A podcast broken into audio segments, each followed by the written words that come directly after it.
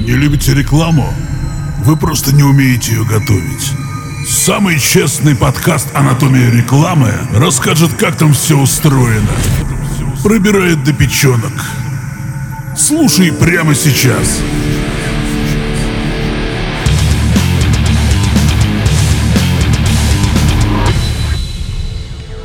Доброго времени суток, дорогие друзья! С вами снова я, эксперт по рекламе Лена Кеслер и очередной выпуск подкаста «Анатомия рекламы». Не можем мы никак обойти тему диджитал, неоднократно про нее уже говорили, однако сегодня хотим подойти к ней с другой стороны. И поможет нам в этом наш гость Иван Пипченко, генеральный директор Outside Digital. Здравствуйте, Иван. Добрый день, Елена. Давайте разберемся с вами все-таки еще раз для наших слушателей, что же такое диджитал, потому что у меня есть смутное ощущение, что до сих пор не все понимают, что вкладывается в это понятие.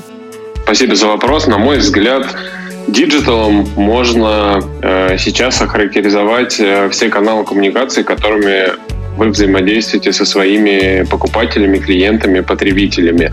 Э, Потому что, мне кажется, традиционные бизнесы, которые взаимодействовали какими-то офлайновыми старыми каналами типа раздачи листовок у метро или там билборды, медиа-реклама, э, они отживают свой век и не являются слушателями вашего подкаста. Почему-то у меня есть такое э, смутное ощущение.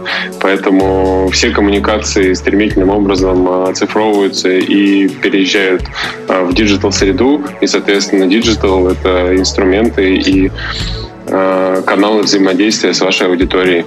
То есть получается, что на смену листовкам пришло что-то иное. А что заменяет листовки в диджитал? Традиционным образом, наверное, самая прямая аналогия – это баннерная реклама или контекстная реклама, когда показывается какое-то предложение, аналогичное листовке, которую вы можете получить в метро. Угу. То есть мы сейчас говорим про то, что а сейчас в сегодняшнем понимании диджитал – это все те инструменты, которые мы встречаем он- онлайн, которые с нами коммуницируют. А, да, с которыми вы взаимодействуете как пользователь, а, взаимодействуете с другими людьми, с бизнесами, с компаниями. А, Все происходит через диджитал-каналы, и, соответственно, и то, что вам показывают, это диджитал, и то, где вы это смотрите, это диджитал, и то, куда вы попадаете, когда там кликаете по понравившемуся объявлению или рекламе, это все тоже диджитал. Угу. А получается же следующая вещь, что если известно, что в интернете аудитория только прирастает и прирастает. И получается, что вся эта аудитория видит бесконечное количество рекламных сообщений. Получается, что все инструменты, которыми пользуемся, мы, как э, люди, которые коммуникацию от рекламодателя направляют в сторону клиента, они идентичные. Вот э, как же в этом всем потоке э, в онлайн выделиться? А, действительно, а, аудитория растет, но важно понимать, что даже при сохраняющейся аудитории, а, существующая аудитория, так скажем, идет конкуренция за ее внимание и уплотняется тот функционал, который становится доступен. То есть даже если общая численность пользователей не меняется, и она там плюс-минус равна там 80% жителей страны, допустим, да, то все больше и больше компаний и бизнесов переносят свою активность в онлайн, и то, что раньше мы там делали через офлайн, например, ходили на почту за письмами, также мигрирует в диджитал среду. И вы можете сейчас там получать какие-то письма уже в электронном виде, и вам для этого не нужно ходить на почту. Вот, и каждое заведение заводит свои личные кабинеты, сайты, в общем, где можно с ними взаимодействовать. Конечно, пользователю очень тяжело в этом не потеряться. И мне кажется, здесь я могу два совета дать. Они, наверное, простые лежат на поверхности. Первый — это не пытаться слепо копировать э, все то же самое, что делают остальные, а как-то выделяться на этом фоне. А второе — это решать проблему пользователя и э, быть полезным для него, создавать какую-то добавленную стоимость и ту самую простую пользу. Вот, чтобы ему хотелось вернуться, и он ощущал, что да, удобнее с вами взаимодействовать через диджитал-канал. Угу. Вот вы сказали, нужно как-то выделяться. А выделяться за счет чего? Давать какие-то баннеры э, с сумасшедшей рекламой, да, которые обращают на себя внимание, или какие-то другие есть способы? А, это достаточно индивидуальная, индивидуальная история, которая ну, зависит сильно от отрасли и ниши клиента, в которой, ну, соответственно, работает тот или иной бизнес. Но, в общем, не копировать слепо а, то, что делают конкуренты, а попытаться посмотреть на ситуацию глазами своего клиента и, и предложить а, более интересное предложение, либо ну, зайти с другой стороны, что ли. Потому что если клиент видит 10 одинаковых предложений от одинаковых компаний, у него просто просто разбегаются глаза, и он ну, становится фрустрирован и испытывает муки выбора. Вот. А если вы на, на этом фоне будете выделяться, не знаю, сделайте баннер другого цвета или э, все предлагают подписку на три месяца, а вы там, не знаю, подложите, предложите не подписку, а какой-нибудь э, другой вариант оформления вашей услуги, вот, и будете выделяться, да, тогда вас заметят и э, на вас обратят внимание. Но проблема в том, что мы находимся сейчас в экономике внимания, и все вокруг конкурируют за наше с вами внимание. Вот, и поэтому э, бизнесам надо постоянно меняться и менять свое предложение, чтобы оставаться не похожими на других. Это такая бесконечная гонка. Ну, в принципе, наверное, это общий закон бизнеса. И, как я понимаю, э, в диджитал направлении действуют все те же самые инструменты, которые действовали до момента появления диджитал и офлайн. То есть это в любом случае нужно смотреть на конкурентное окружение, нужно понимать, чем ты отличаешься, то есть по факту проводить те, те же мероприятия, то есть позиционирование, э, делать какое-то для себя, искать собственное уникальное предложение, которое можно сделать, и все в том же ключе. То есть все те же самые инструменты. Да, совершенно верно. Только плюс диджитал в том, что у нас появляется то, чего никогда не было в офлайновых э, традиционных каналах. Это возможность мгновенного измерения обратной связи от наших клиентов э, и вообще замерения эффективности э, тех или иных каналов. Вот. И я призываю каждый бизнес э, мерить эффективность своих коммуникаций и задавать себе постоянно вопрос, зачем мы это делаем, что это дает и чего мы достигаем. Очень интересно. И что делать, если мы видим, что эффективность низкая в коммуникации? А, возможно, попробовать, ну, если это платный канал, то попробовать от него отказаться и посмотреть, что поменяется. А, Ивана, а есть какие-то вот у вас советы? То есть, э, наверняка, поскольку вы долго работаете в этой отрасли, насколько я помню, уже больше 12 лет, да, вы можете меня поправить, может быть, уже больше. Интересно, вот как менялись? Есть ли какие-то тренды, которые сейчас работают, и какие-то тренды, которые работали, но не работают уже? Вот что сейчас происходит на этом рынке, если он такой живой и все время меняется? А, мне кажется, какое-то время назад очень хорошо работала контекстная реклама, а сейчас происходит а, переполнение этой ниши, то есть там слишком высокая конкуренция, и в некоторых отраслях стоимость э, привлечения становится ну, просто э, заоблачно высокой и неэффективной, да, потому что все ринулись в эту ну, в этот канал, и, и он переполнился, да, можно сказать и так, что он переполнился, и эффективности там достичь сложно. Вот. А плюс к этому и, и, играет э, роль, что поставщики э, контекстной рекламы, я не говорю не про площадки, а именно продавцы, там, агентства, которые uh-huh. э, помогают бизнесам там размещаться, э, они, в принципе, никак не заинтересованы в э, эффективности этой рекламы, потому что они в любом случае получают свою прибыль, свою маржу э, от общего бюджета. Вот, и поэтому совет, который я дал, э, не просто сжигайте деньги на какие-то каналы, а мерите эффективность и стоимость целевого действия действия. И, соответственно, смотрите именно на стоимость целевого действия, которое вы хотите достичь. Да? А, потому что иначе вы будете просто ну, выбрасывать деньги в трубу и обогащать площадки и агентства, которые а, просто через себя проводят ваш бюджет и независимо от ваших бизнес-результатов получают свою долю. Вот. Мне кажется, это не очень справедливым подходом, поэтому я рекомендовал бы, а, соответственно, замерять эффективность и оценивать эффективность конечного действия, а не просто открученного бюджета. Я думаю, что вы сейчас озвучили две, две проблемы. Одна проблема как раз с подрядчиками, да, это тоже, наверное, все, кто занимается бизнесом, знают, что такая проблема есть. Действительно, когда подрядчик особенно занимающийся, скажем, медийной рекламой, размещающий э, какую-то информацию, он все равно зарабатывает деньги. Ему по факту, конечно, не очень интересно, чтобы э, это было эффективно. Да? То есть, э, как говорится, некоторые уже почивают на лаврах, которые они достигли. И найти подрядчика, который был бы заинтересован в результате в этом случае, да, ну, сложно. Второй момент про вот эту вот контекстную рекламу, наверное, да. Наверное, все действительно бросились это делать. И я знаю, что, в общем-то, в поисковых выдачах раньше можно было попасть куда-то в топ, сейчас в топ уже попасть нельзя. И я, наверное, согласна, что действительно стоимость получается очень большая, особенно если малый бизнес пытается конкурировать с э, какими-то китами на рынке, скажем, в плане высокочастотных запросов каких-то.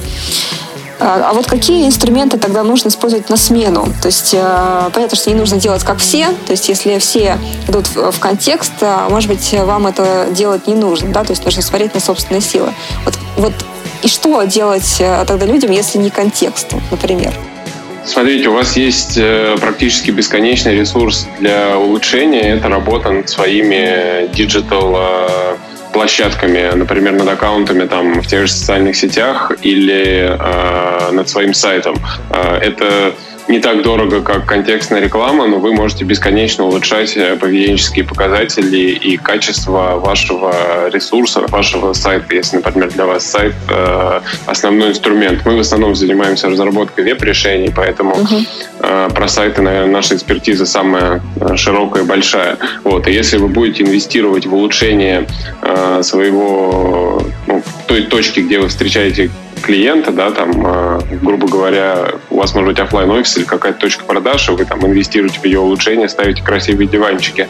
Аналогично с сайтом, э, мы должны его постоянно улучшать и развивать, инвестировать в его контент, чтобы он был удобен для пользователей и помогал им быстро и эффективно решать свои задачи. И самое главное, чтобы он быстро работал, да, а, потому что самая частая ошибка, которую мы видим, особенно это было несколько лет назад очевидно, но я думаю, что это до сих пор актуально, что люди тратят колоссальные э, бюджеты на привлечение трафика целевого, да, у них даже это хорошо получается, э, они получают много трафика, но из-за невысокого качества конечной точки там, того же сайта, э, на который приходит этот трафик, то он там весь, соответственно, размывается, и конверсия все равно низкая, потому что сайт, например, медленно грузится, или на каких-то устройствах он там не оттестирован адекватным образом. Вот, и, соответственно, несоизмеримо меньшие затраты с э, бюджетом на привлечение можно вложить в улучшение конечной точки, где э, мы встречаем покупателя нашего сайта, да, э, чтобы он работал, например, лучше и быстрее, и, и, и только эта маленькая инвестиция способна повысить конверсию даже на существующем органическом трафике. Вот, поэтому я бы всем рекомендовал э, мерить перформанс показатели именно своего сайта, если вы там продаете что-то через сайт, и постоянно стремиться их улучшить. Потому что даже те же поисковики сейчас очень много внимания отдают скорости работы сайта, скорости отдачи, скорости загрузки и повышают выдачи те сайты, которые улучшаются и работают быстрее. То есть, если у вас сайт будет быстрее, чем у конкурентов, э, при прочих равных, вы его опередите в поисковой выдаче, и клиента получите более счастливого, потому что наше время дорого, и никто не любит ждать, и никто не любит тормозные сайты и приложения. Угу. Иван, вынуждена попросить вас еще расшифровать такое понятие для наших слушателей, как перформанс-показатели. Достаточно банальный термин. Это метрики, которые грубо говоря, описывают скорость работы вашего сайта, э, вес страниц, как долго они загружаются, э, как построена структура страниц, как быстро с момента захода э, посетители видят их, ну, могут взаимодействовать со страницами.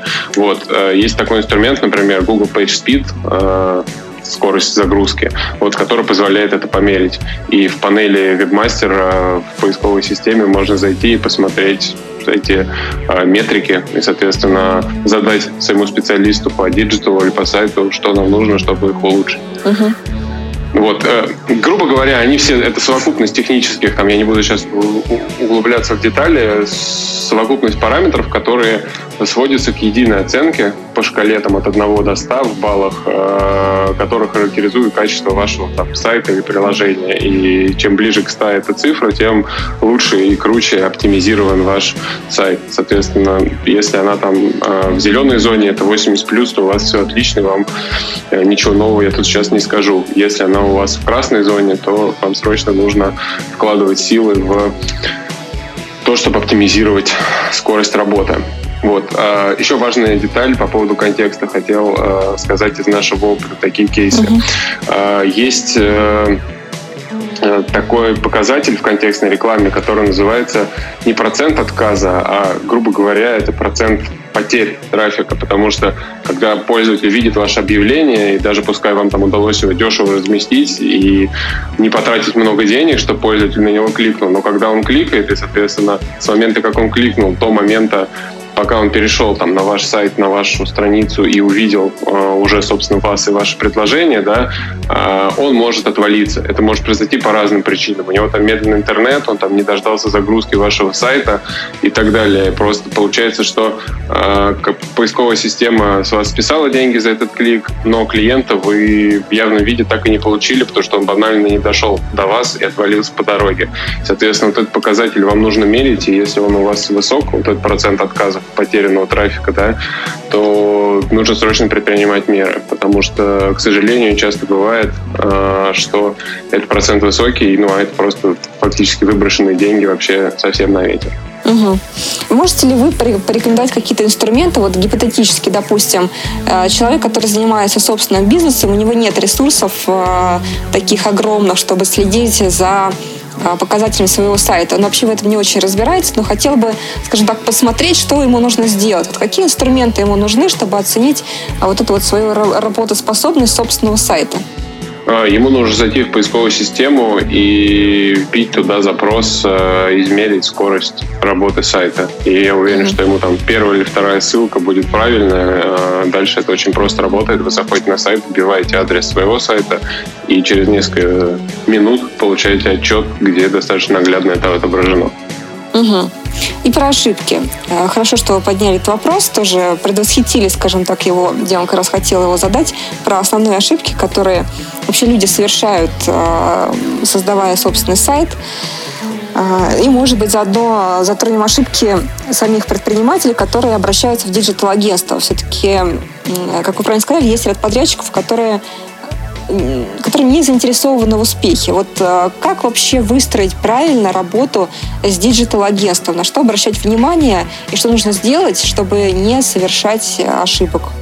Классный вопрос. Э, спасибо. Какой бы совет я дал бы тут всем э, предпринимателям, ну и, наверное, заказчикам и сотрудникам предпринимателей, которые так или иначе взаимодействуют с диджитал-поставщиком, подрядчиком диджитал-услуг даже до того момента, как вы, не знаю, позовете своего диджитал-специалиста и поставите ему задачу или обратитесь в агентство, или вообще начнете реализовывать э, эту стратегию, вам нужно сформулировать для себя, что вы хотите получить на выходе от этих диджитал-инструментов. Да? То есть зачем они вам нужны, э, как в вашем идеальном мире вы видите взаимодействие, что там люди будут заходить, оставлять заявки, и мы будем там, продавать через сайт, допустим, получать клиентов.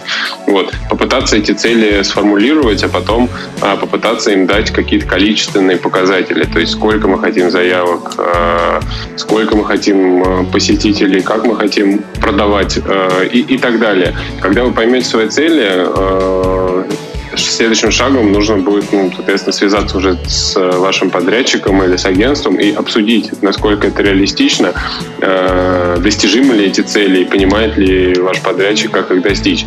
Потому что часто э, ну, мы можем наблюдать такой карго-культ, что приходит клиент и говорит, ну, давайте делать это, давайте делать то.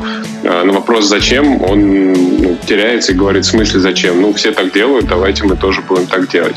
Вот. А мне кажется, движение вперед без цели, оно ну, э, заранее обречено на провал. То есть мы куда-то придем, это точно, да, но будет ли это куда-то соответствовать э, тому, куда мы изначально шли, э, вероятность мала. Вот, поэтому определиться с четкими целями, записать какие-то метрики э, и в процессе реализации диджитал проекта следить как они меняются и корректировать их по ходу дела. Потому что, ну да, можно поставить цель, там, продать миллион заказов э, за месяц, но если вы продаете сейчас 10, то, наверное, там через месяц миллион вам продать будет сложно. Это не очень реалистичная цель. Ну, я беру абстрактные цифры и, надеюсь, на самом деле, что после нашего подкаста все смогут увеличить свои показатели, но тем не менее. Вот, поэтому э, поставить задачи и понимать, что вы хотите от диджитала в таком формате. А как выбрать-то диджитал-агентство все-таки? На что нужно обратить внимание? Потому что представьте себе ситуацию. А, человек ни в чего в этом не понимает, но ему нужно, он понимает, что ему нужно диджитал-агентство. Это единственное, что он понимает. А, естественно, его могут э, как сказать, обвести вокруг пальца, потому что могут использовать терминологию, в которой он не разбирается, но это выглядит, допустим, очень серьезно и солидно. Вот на что, на какие рэперные точки ориентироваться, чтобы понять, что это агентство то, что вам нужно?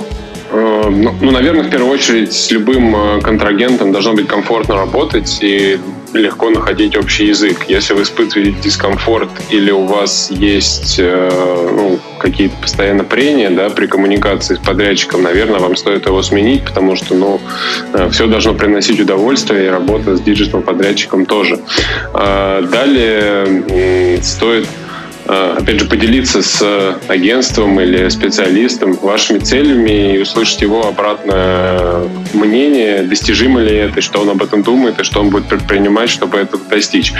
К сожалению, э, особенно на российском рынке, есть такая порочная практика, что работа агентства скатывается просто к исполнению э, прямых указаний заказчика и никакого проявления инициативы, отсутствие, полном отсутствии инициативы. Мне кажется, э, способность проявлять инициативу и предлагать решения самостоятельно, это ключевое, что, на что стоит обращать внимание при выборе подрядчика, да, потому что а, если это будет просто исполнитель, руки, да, то а, предпринимателю все равно придется не делегировать эту задачу, а самому генерировать задачи, придумывать их и контролировать исполнение. Вот, а это, мне кажется, не то, зачем предприниматель обращается к диджитал-агентству или к подрядчику какому-то. Uh-huh. Он хочет решить свою проблему проблему, он на самом деле получает кучу вопросов на встречу и должен э, еще, помимо своих сотрудников, еще и подрядчиком управлять.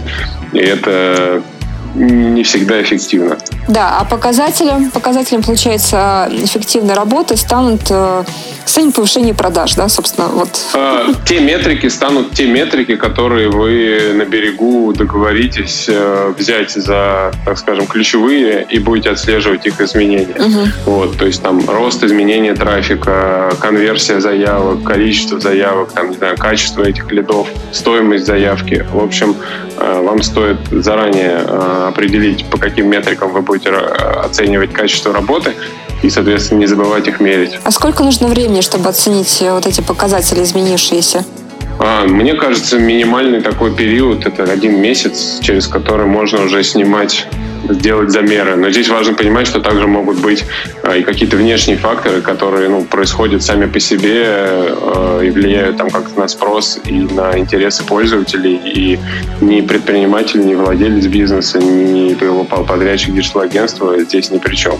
Да, то есть, если, не знаю, холодная зима, то растет спрос на снегоуборочную технику какие-нибудь лопаты, а если зима бесснежная, то наоборот э, продажи этих товаров падают. И тут диджитал-агентство может в лепешку разбиться, но если снега нет, то условно санки продать будет тяжело. Угу. Вот, поэтому нужно э, стараться при измерении метрик исключить влияние каких-то вот таких внешних факторов, которые, ну, так или иначе будут влиять. Ну, то есть э, прийти и сказать, что, ребята, э, мне нужно продать санки летом, это прям неправильный заход, да, вот, то есть должно все работать, все должны работать в команде. Э, не, не то чтобы это неправильный заход, я хотел сказать, что э, при оценке качества работы вашего диджитала в целом э, старайтесь, э, э, в общем, сравнивать сравниваемое, да, понятно, э, в общем, исключить, чтобы получить объективные показатели, исключить влияние каких-то там факторов типа сезонности или какая-то общая э, атмосфера или какие-то непредвиденные форс-мажорные обстоятельства. Э, простой пример. Вот сейчас э, прошел у нас 20 несколько месяцев назад закончился 2020 год, который был необычным и, так скажем, не похожим на все другие. И мы столкнулись с тем, что наши клиенты не могут адекватно э, сравнивать метрики там, текущего года с прошлым годом, потому что прошлый год он был таким э, выдающимся во, многом, во многих смыслах, да, и, соответственно, если из-за там, самоизоляции резко у всех подскочила посещаемость на сайтах и произошел там рост каких-то онлайн-показателей, да, то непонятно, что делать бизнесом, им привязываться к показателям прошлого года и стараться в 2021 году переплюнуть показатели 2020, да, турбулентного, либо наоборот исключить эти э, флуктуации и смотреть на более э, справедливые и честные цифры обычного в этом плане 2019 года. Вот. И вот эти искажения нужно стараться вычленить и убрать, э, чтобы не принять неправильное решение при оценке там ну, изменение своих метрик. Угу, угу. Слушай, Надеюсь, я понятно объяснил. Да, я думаю, что на этом этапе все поняли. В общем, дорогие друзья, резюмируя весь наш разговор, следует сказать о том, что от диджитал нам никуда не убежать. Все идет именно туда, и виной тому не только 2020 он немножко стимулировал ситуацию, но и, в принципе, мир движется в сторону онлайн. Поэтому а, Наверняка вам, если вы занимаетесь бизнесом, тоже придется иметь с этим дело.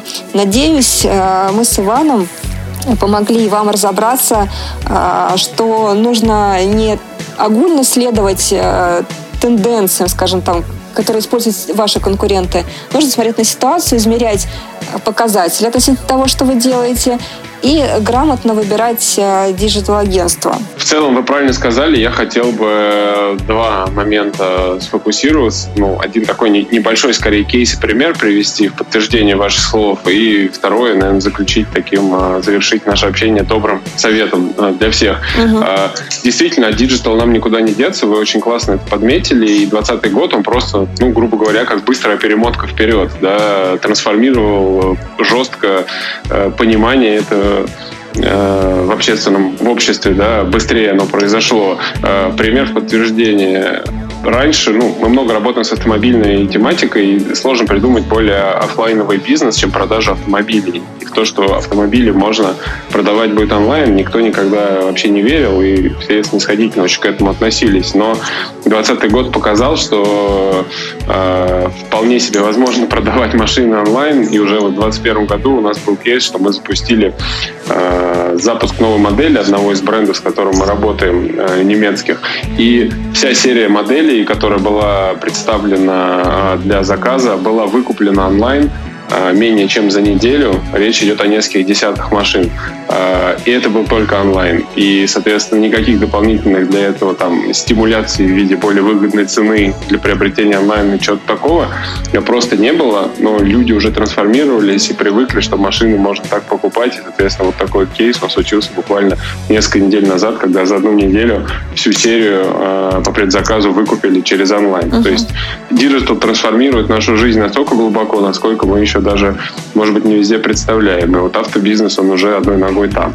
Да? И, и, и второе, касательно совета для предпринимателей. А, часто мы видим ошибки, что предприниматели смотрят не на своих клиентов, а на своих конкурентов и пытаются соперничать с конкурентами и там копировать действия а, своих конкурентов. А несчастные клиенты где-то там внизу болтаются под ногами.